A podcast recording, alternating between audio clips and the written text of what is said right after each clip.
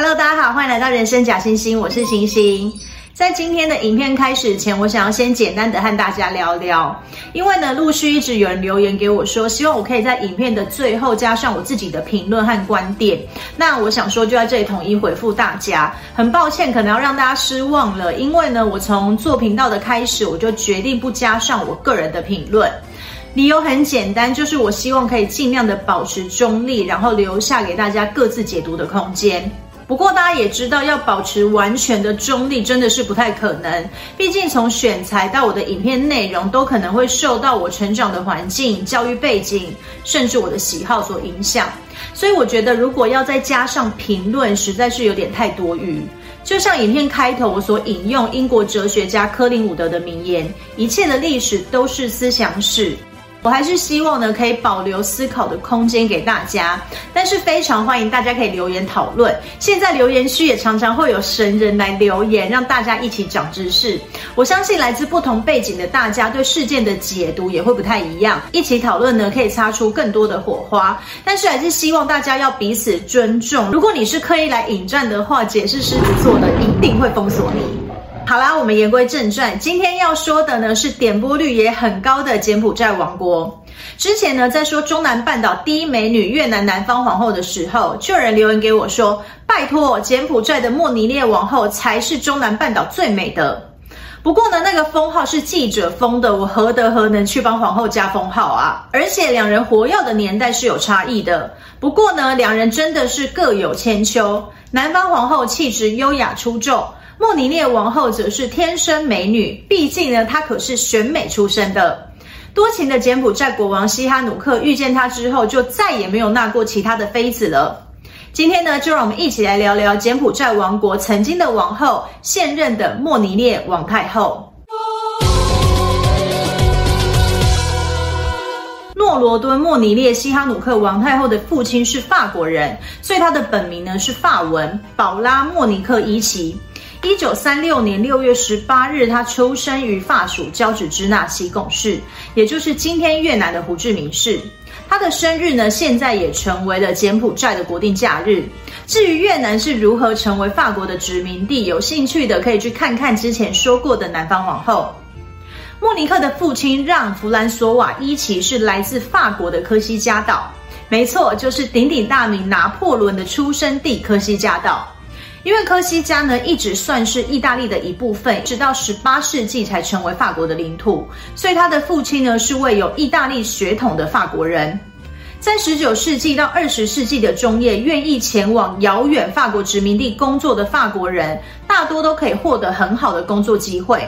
科西嘉岛呢，本来经济状况就不太好，所以比起本土的法国人，他们更愿意到海外发展。一九二六年，在西贡的欧洲人有高达百分之十二是来自小岛科西嘉。莫尼克的父亲弗兰索瓦在也是法属的柬埔寨侨居了多年，是她未来丈夫西哈努克国王的父亲苏拉玛列的好友。后来呢，弗兰索瓦到了西贡的法国银行任职，莫尼克呢就是在这里出生的。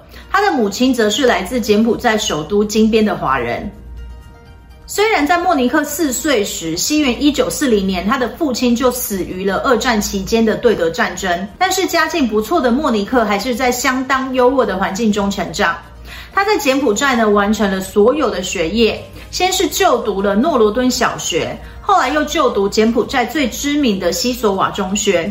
柬埔寨的王室成员以及政府高官呢，大多都是出自这所中学。高中呢，则是在隶属于法国海外教育部的法国私立笛卡尔中学就读。拥有意大利、法国、中国血统的莫尼克，还精通英文、法文、柬埔寨语和一点点的华语，可以说是呢年纪轻轻就亭亭玉立，才华洋溢。一九五二年，年仅十六岁的莫尼克参加在金边举行的学生选美比赛。她的中西方混血长相非常的漂亮，让她呢一举夺冠。很多的资料上面都说到，她和丈夫西哈努克是在这场选美比赛认识的。但是根据西哈努克国王自己的口述，他在金边的家和莫尼克的家很近，祖父母和莫尼克家的关系更密切。他从莫尼克出生的时候就已经认识她了。比莫尼克大十四岁的诺罗敦西哈努克国王生于一九二二年的十月三十一日。他的父亲是来自柬埔寨诺罗敦王室的诺罗敦苏拉玛列，母亲则是来自柬埔寨另外一个王室西索瓦的西索瓦哥沙曼。这柬埔寨为何有两个王室？这我们要从十九世纪说起。不过呢，在说之前，我们还需要知道柬埔寨姓名的大概规则。柬埔寨的姓名虽然看起来和西方的很像，但是排序呢是和东方一样，前面是姓，后面才是名。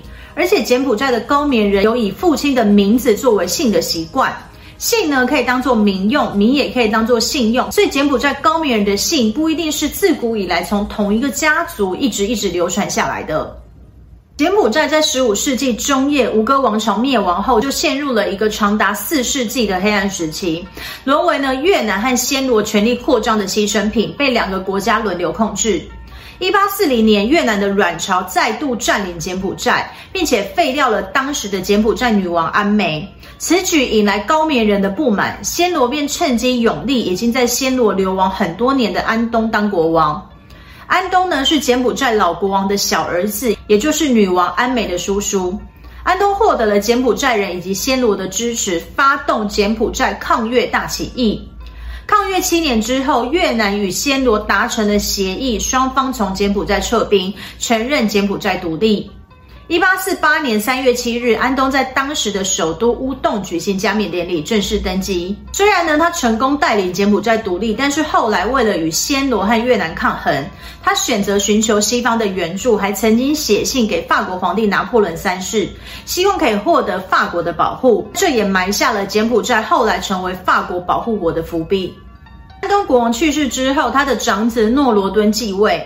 一八六七年，法国逼迫诺罗敦国王签订保护条约，从此柬埔寨成为了法国保护国。一八八七年的十月，柬埔寨与同样为法国保护的越南三地安南、东京、交趾支那共同组成了法属印度支那。一九零四年，诺罗敦国王去世，他支持法国殖民地政府的弟弟西索瓦被法国扶植成为新国王，从此柬埔寨就分成了两大王室。哥哥诺罗敦国王的后代改姓诺罗敦为诺罗敦王室，而弟弟西索瓦国王的后代则姓西索瓦为西索瓦王室。第一代西索瓦国王逝世后，他的儿子西索瓦莫尼旺继位。但是，一九四一年莫尼旺国王去世时，法国人想要立诺罗敦国王的后代，也就是西哈努克的父亲诺罗敦苏拉玛列为国王。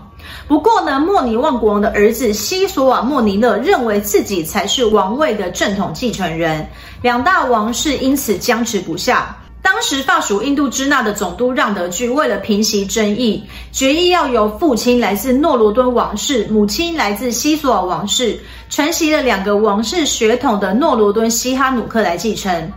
再加上呢，西哈努克当时只有十九岁，殖民地政府认为是比较好控制。于是，一九四一年的五月三日，西哈努克登基为国王。后来，柬埔寨的宪法也明文规定，国王呢必须要由安东诺罗敦西索瓦的后代男性来选出。这位年轻的西哈努克国王便是莫尼克王后的丈夫。西哈努克一登基呢，就遭遇了二战，日本强占柬埔寨。后来日军战败投降，法国势力又重返柬埔寨。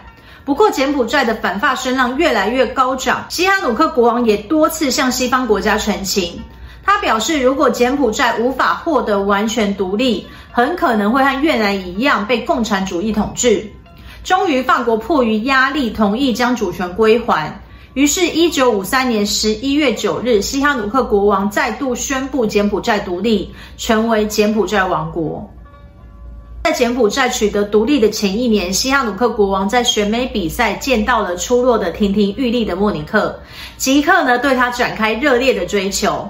为了得到他的芳心，国王答应册封没有贵族背景的莫尼克为公主。年仅十六岁的莫尼克被国王打动，住进了王宫。隔年一九五三年的五月，莫尼克生下两人的长子诺罗敦西哈莫尼。西哈莫尼这个名字就是由西哈努克以及莫尼克的名字所组成。由此可知呢，两人当时是真的非常的相爱。而且诞下长子的隔年，一九五四年九月，莫尼克又生下了次子诺罗敦诺里达拉邦。不过当时已经有六位妃子的西哈努克，却因为母亲反对，并未立后。西哈努克的母亲西索瓦戈沙曼是一位很聪明、很能干，但却也很强势的女性。尽管儿子已经贵为国王，而且六位妃子里面还有两位是他同父异母的妹妹，也就是国王的阿姨。其中西索瓦蓬山莫尼更为国王生下了四子三女。但是戈沙曼太后就是不允许国王立后。真正的原因呢，我们不得而知。戈沙曼太后的理由是，占星家曾说西哈努克注定一生找不到伴侣，要过单身的生活。不过呢，普遍更被采信的是，因为戈沙曼的丈夫，也就是西哈努克的父亲，并没有做过国王，所以戈沙曼也没有当过王后。她的官方头衔不过是国王的母亲，而她显然呢是不满意这个称号，于是她也不允许西哈努克立后。一九五五年三月二日，西哈努克以作为普通公民更好了解人民的需求为由，宣布退位，将王位禅让给父亲诺罗敦苏拉玛列，母亲西索瓦戈沙曼终于成为了柬埔寨王后。不过呢，澳洲历史学家米尔顿奥斯本的看法是，西哈努克呢是为了保持王室尊贵的身份，同时享有政治自由，因而选择退位。紧接着，三月四日，西哈努克正式迎娶他的第四位妃子，也是他的表妹戈沙曼王后的外甥女诺莉亚公主为第一夫人。隔天，三月五日，再迎娶第六位妃子莫尼克为第二夫人，并且将她册封为公主。莫尼克呢，大概是因为身份的关系，未能被列到第一夫人。不到二十岁的莫尼克虽然年纪轻轻，但她受过良好的教育，举止呢端庄优雅。再加上她有无与伦比的美丽，很快就完全虏获西哈努克的心。有过十九次公开恋爱以及六位夫人的多情西哈努克，自从娶了莫尼克之后，便再也没有纳过其他的妃子。而且西哈努克呢，是一位很有艺术气息的国王，他喜欢拍电影，也会创作音乐。不过众人都劝他专心国政，反对他的电影梦。莫尼克不但支持，还曾经在电影中客串演出。西哈努克也写了多首的歌曲，包含《My Darling》、《Monica》等等，献给他的爱人莫尼克。一九六零年四月三日，西哈努克的父亲苏拉玛列国王驾崩，但是因为王室内部对王位的继承各怀鬼胎，聪明的西哈努克便宣布，因为世袭的君主制已经被法国殖民政府破坏，所以应该要取消王位继承制度。他也拒绝呢，让母亲戈沙曼王后继承王位的建议。柬埔寨因此修改宪法，创建权力大致与国王相同的国家元首一职。同年六月十四日，西哈努克就被任命为国家元首。他的母亲戈沙曼则保留了王后的头衔，作为象征性的君主。从此，柬埔寨成为了没有国王的王国。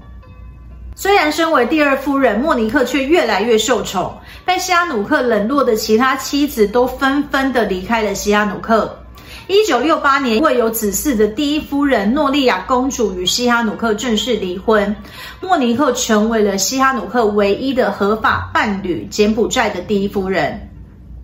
但接下来，柬埔寨经历了二十多年的政治动荡期。先是一九七零年，趁着西哈努克出国访问之际，美国扶植的柬埔寨军事政权发动了政变，建立高棉共和国。